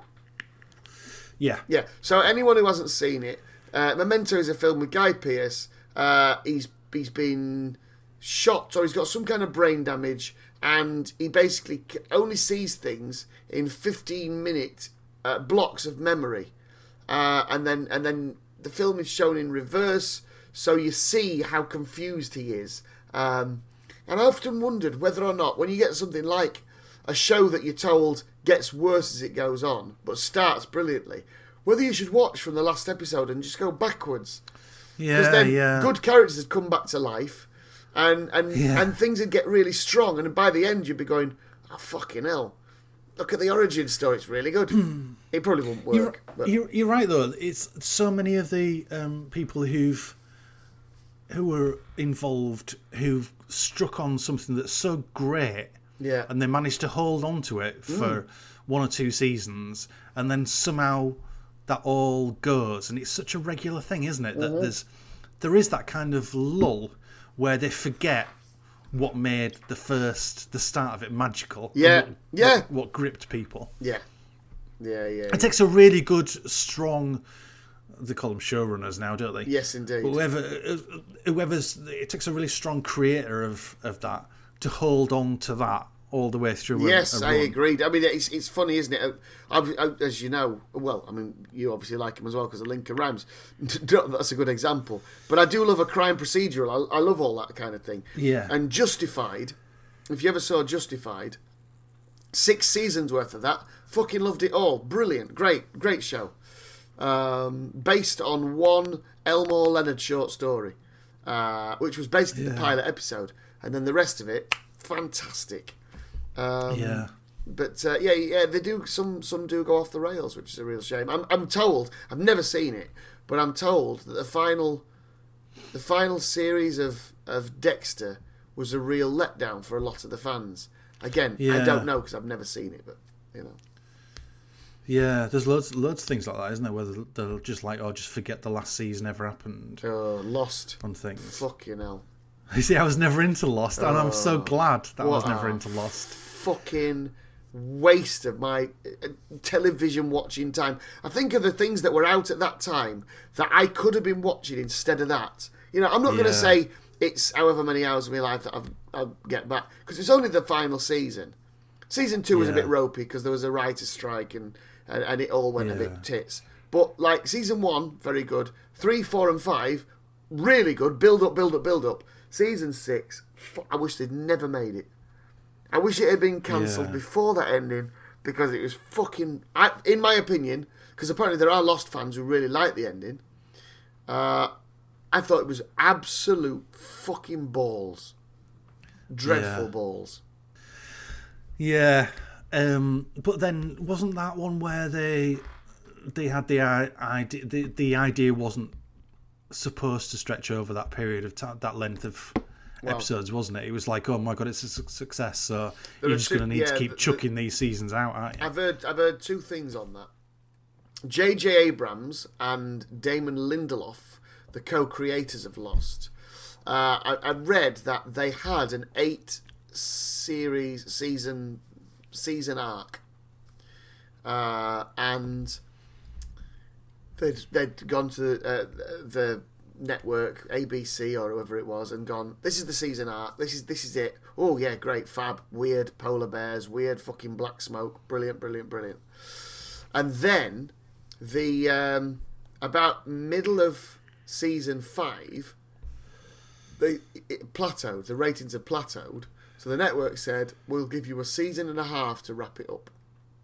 Right. So what should have been another two series were never made, Yeah. and yeah. you're left with this frustrating, truncated thing where loads of stuff didn't tie up, loads of stuff was left hanging. And I'm not necessarily bothered about everything being neat and in a neat little package, but Yeah, but there are so many fundamentals that you go right now that makes no fucking sense at all. That's the, you know, and the conclusion is so. Uh, I, I know it's been a long time, uh, so I, I- but I still feel like I'm about to spoil it. I'm about to spoil the ending, so I'm not going to do it. I'm not going to. I can't. I can't. I can't. But you know, it, it's it, it's so frustrating.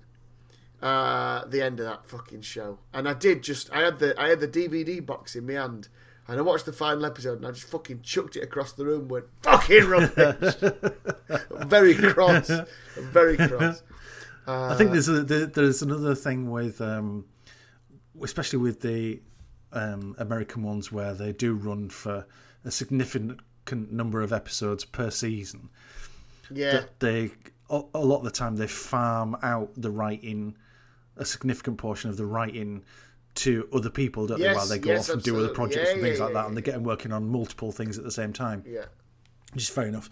and and going back to the using Sons of Anarchy as an example, yeah. Good so the creator of that, you could tell episodes where he was involved in it yes, because yes. all of a sudden there'd be like these. Oh right, there's this like a little bubble of different creativity Yes. in this bit. and character and it's t- and things like that. Yes, yeah, yeah, yeah. so. you can you can tell when they've had their hand in it and where um, where other people who were employed as staff writers, not putting Yeah. them down, but they they haven't got that same background idea Yes, of yes. what the whole thing's about, have they? No. Yes, Yeah, no, it is with that. tricky. I would agree with that. well, Uh, fingers crossed for Banshee. Then. well, yeah, but do let us know. Do let us know if it if it if it turns into turd. I don't want to. I don't want to spend my time because I could find something else. I could find another show, or if you know a show that was good from beginning to end, yes, chuck it in. Let us know. Let us know. yeah, definitely. Uh, right. So that's that's uh, that's that. Um, your your last one is. Um, uh, no, mine's a well, yeah. It's um, situation comedy. um, and it's on BBC Three. Um, Kathy Burke's in it. It's called Jeffrey Epstein, Filthy Rich. It's on Netflix. Um, yeah, I mean, I'm not going to go into a huge amount of detail on this because, uh, well, for one thing, I think it's it's a, a definite recommend to watch.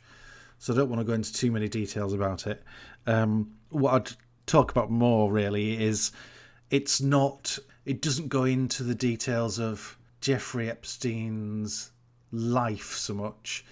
In fact, the whole program really isn't about him, um, and that's the thing that makes it involving, because it's told almost entirely from the viewpoint of his victims oh God. and the people around him who suffered and how they ended up being drawn into it and, and how it's affected them over the course of their lives. So you do see footage of him. You see a lot of footage of him during his deposition for his various trials, um, where he's he, he basically just doesn't answer any questions at all. He, he pleads the fifth on, on all of it and says, "Oh well, I'd like to answer it, but my lawyers told me that I need I should plead the fifth.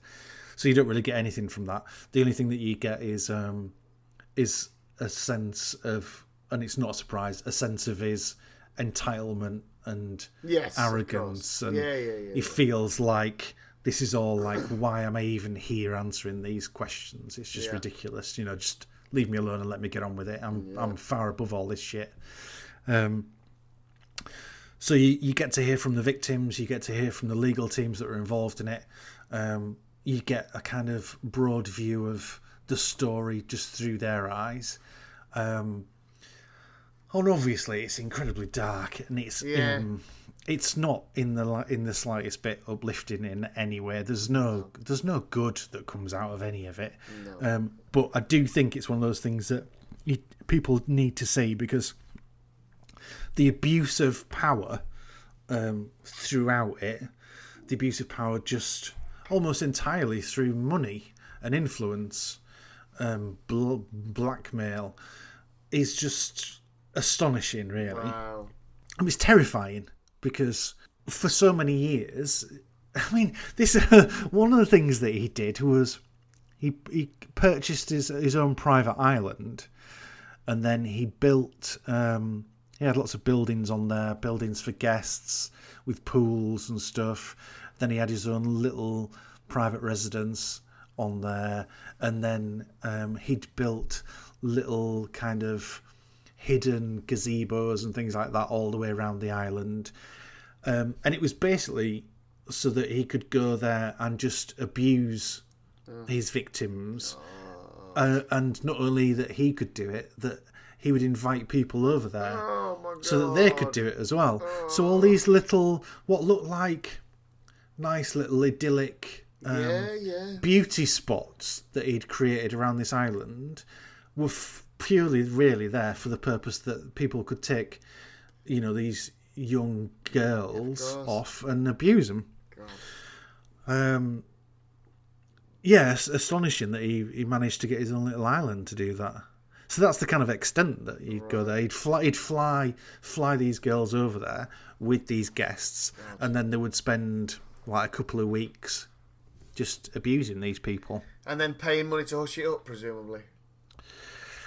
I didn't even really need to pay money to hush it up because all the people who were there, obviously, they could hush it up for him because they were in it with him. Yes, yes, Um, yes. I suppose that's true. God, I don't. I, do you know what? I'm not even sure I could get through that. I, it sounds it sounds fascinating. It sounds like it was obviously you enjoyed it. It was well made, but I, I I'd find that really. I, I saw on Amazon the, the, there's a documentary. Uh, in fact, it might be into its second series. It's the the Cosby women speak, and it's about the the, the extent to which they were you know uh, treated by Bill Cosby.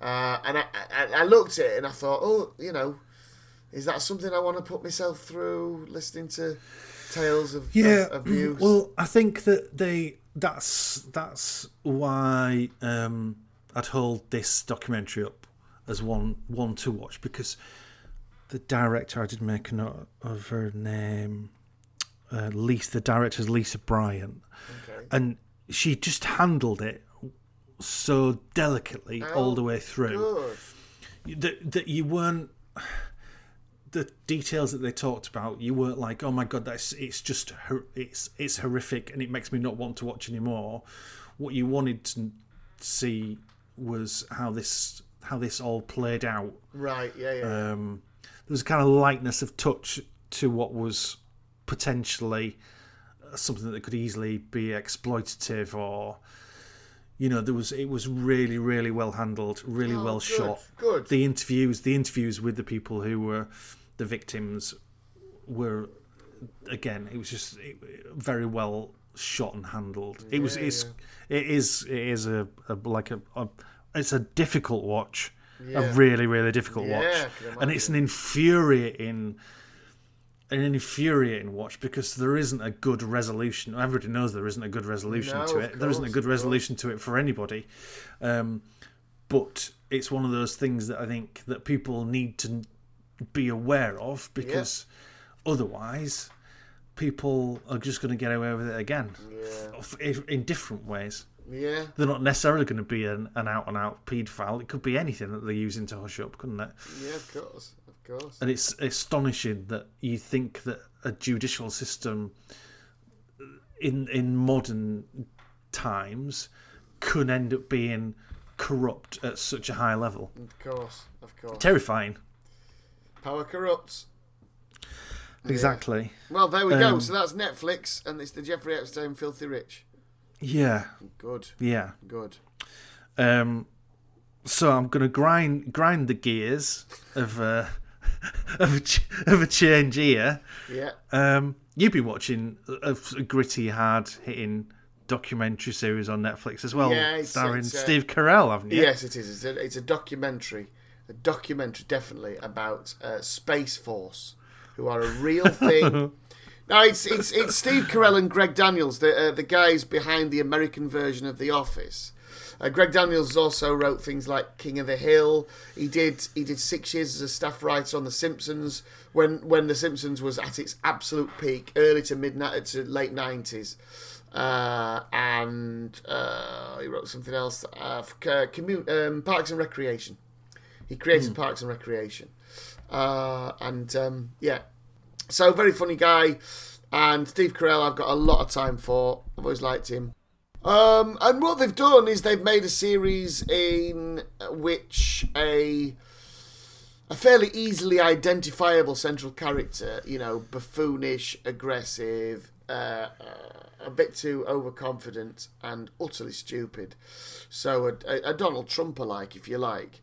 Uh, he's been put in charge of this new branch of the armed forces in America called Space Force, Uh, and they keep talking about the president's pledge to the American public boots on the moon in 2024.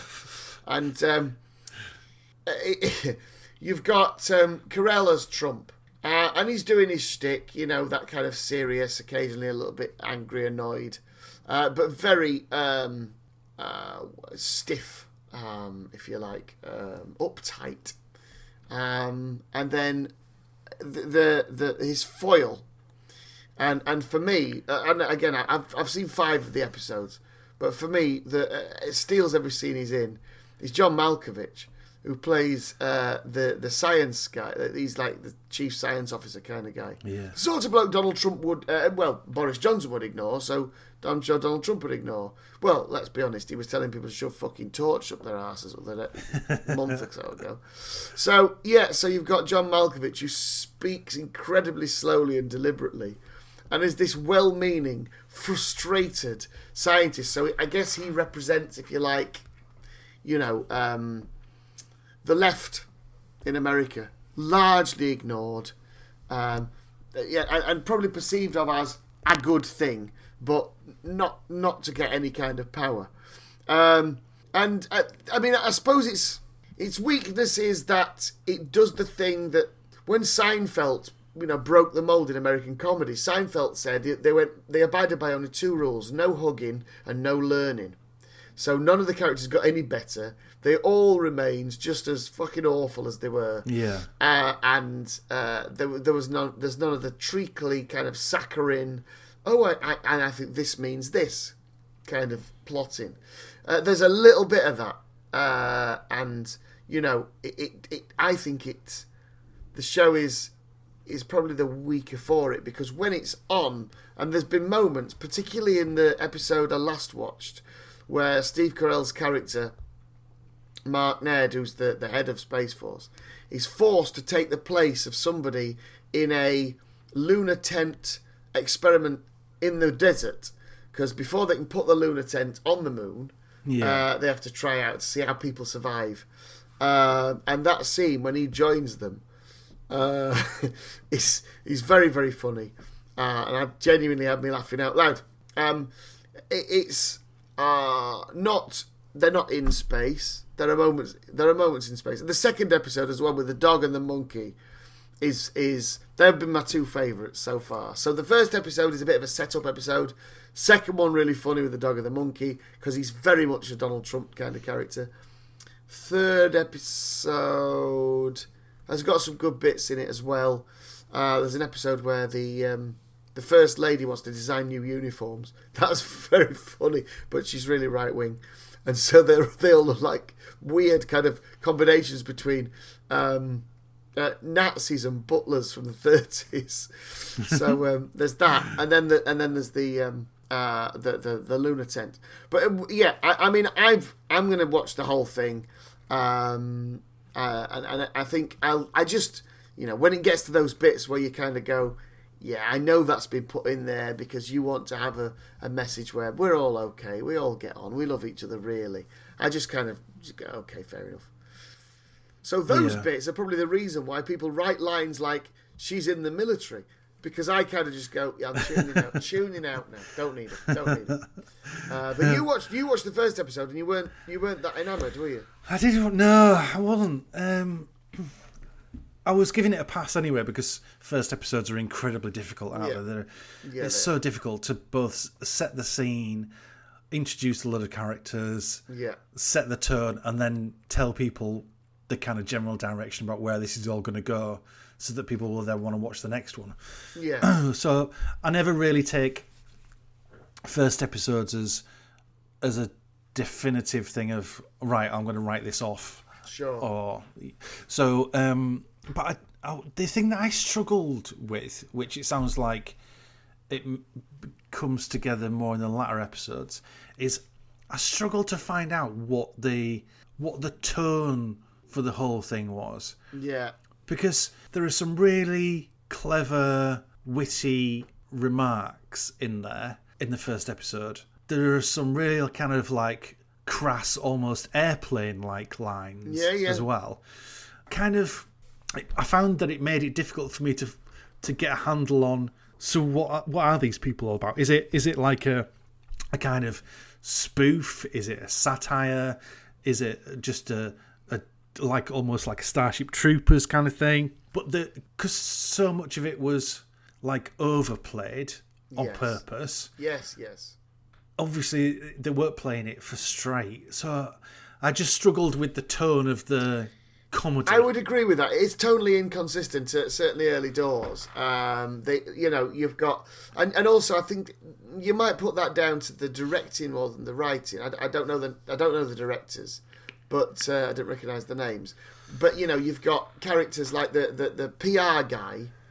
He's acting like he's in Scrubs, and Yeah. then you've got Steve Carell with his classic deadpan, who's acting Yeah. like he's in the American Office uh, and, and the and the um, the guy outside, the the one star general, who's who's his PA, uh, he's he's a bit more uh, somewhere like. Oh God! I mean, the- show reference I'm going to say is only ran for one series, Bakersfield PD, but he's it's um, Arrested Development, maybe. You know, so so they are a little bit. Um, but then there again, I mean, I, I really enjoy Better Call Saul, which is the spin-off from Breaking Bad, and Yeah. Better Call Saul's first series, I think, was just trying to find what it needed to be. yeah, Um, yeah, definitely. Subsequent series have been phenomenal, uh, but um, this this may be. Uh, it, it, there's enough to merit me carry on watching it, but and it may be that in its second series, should it go that far, it will find the tone that it needs to be. What I might do next week is watch the Orville, which was Seth Yes. MacFarlane's space thing, which looks to me a little bit yeah. like a cross between Galaxy Quest and Family Guy. Yeah. You know, yeah, because he loves a crass sex joke, does Seth MacFarlane. yeah, But uh, it looks very much in the Star Trek mold. For me, that is the high benchmark. Um, Galaxy, Galaxy Quest, I think, is yeah. a wonderful, wonderful film. And if It anyone, is. if anyone Yeah. hasn't seen it, I urge you to watch it. yeah, It does Yeah. that brilliant thing of being both a pastiche and an homage at the same time. Oh my god, it is like a love letter to all the things that it is taking the piss out of. Yes, yeah, yeah, a masterclass in how to, you know. I read a book. Um, it's called Bambi versus Godzilla. It's by David Mamet, and it's all about um, getting things made in Hollywood and the and the and the difficulty of, uh, you know, all that kind of thing. And uh, and he cites it as one of his three favorite scripts of all time. There's the first Godfather movie.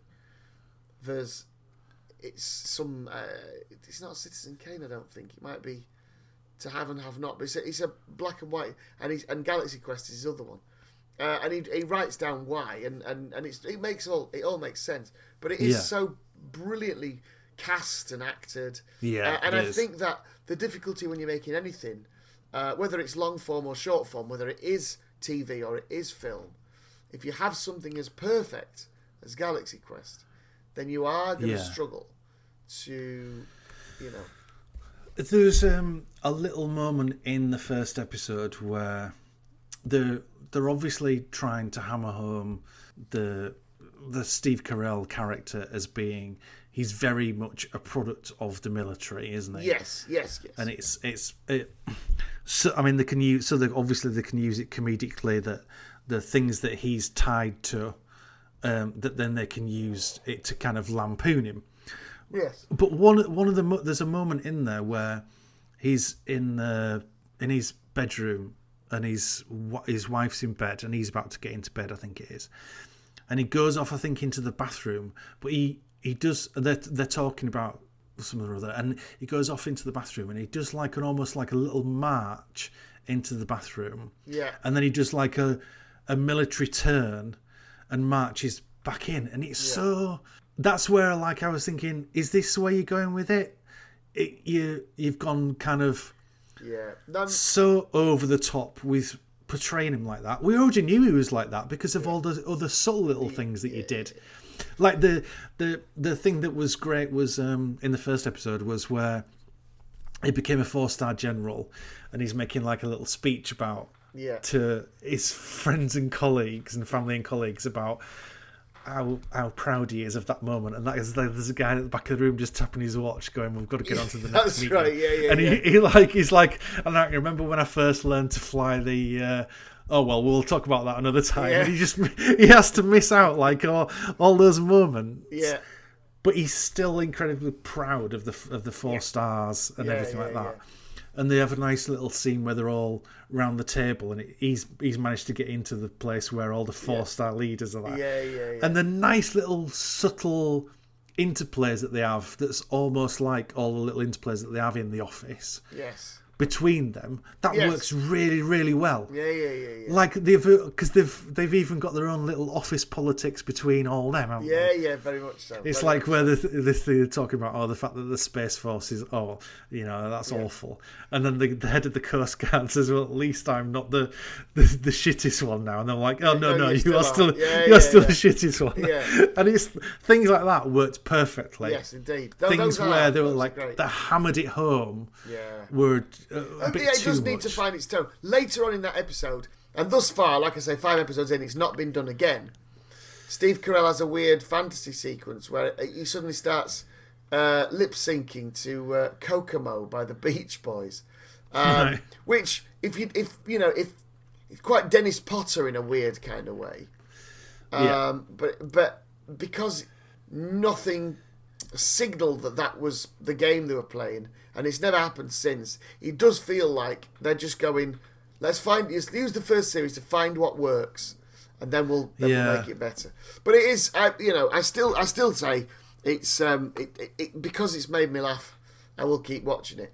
Um, Yeah. and uh, yeah, I've not. I mean, it's been a good week for me with telly. I've not. Um, I didn't get a chance to revisit the the Marigold Hotel, so you know I've had nothing to Yeah. go. What the fuck at this week? So yeah, difficult for anybody to play opposite um, John Malkovich because he does he he really does. It doesn't matter what he's doing. yeah. It's like the camera might as well just be on him. I think he's hilarious in it. He's but you know he does he does the thing that nobody else seems to be doing, and and you know uh, certainly not in the first episode. He remains consistent.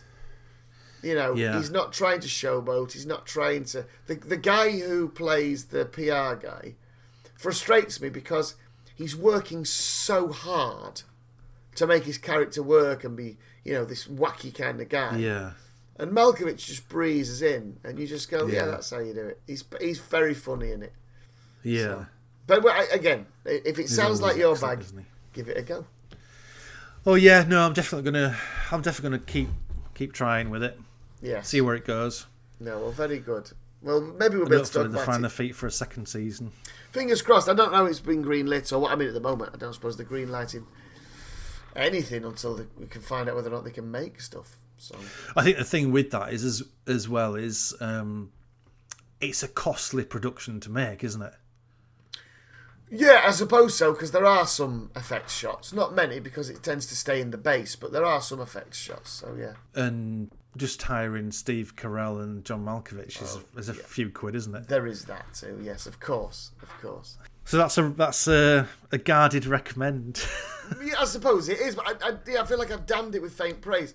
I did enjoy it. I did enjoy it. Um, there's a bit of hugging and learning that I could do without, but I did enjoy it. So Yeah. there you go. But that's Netflix as well. Well, if you've got any shows that you want to recommend to us, you can get in touch with us by emailing us at weakpointspodcast at gmail.com or you can DM us or put a comment on our Instagram feed. It's Weak Points Podcast, where we put pictures of things that we've talked about during the week and some behind the scenes stuff as well. So thank you very much for being with us again. Yes, thanks. And we shall speak to you again next week. Fantastic. See you soon. Bye. Bye. Bye. Bye. Bye.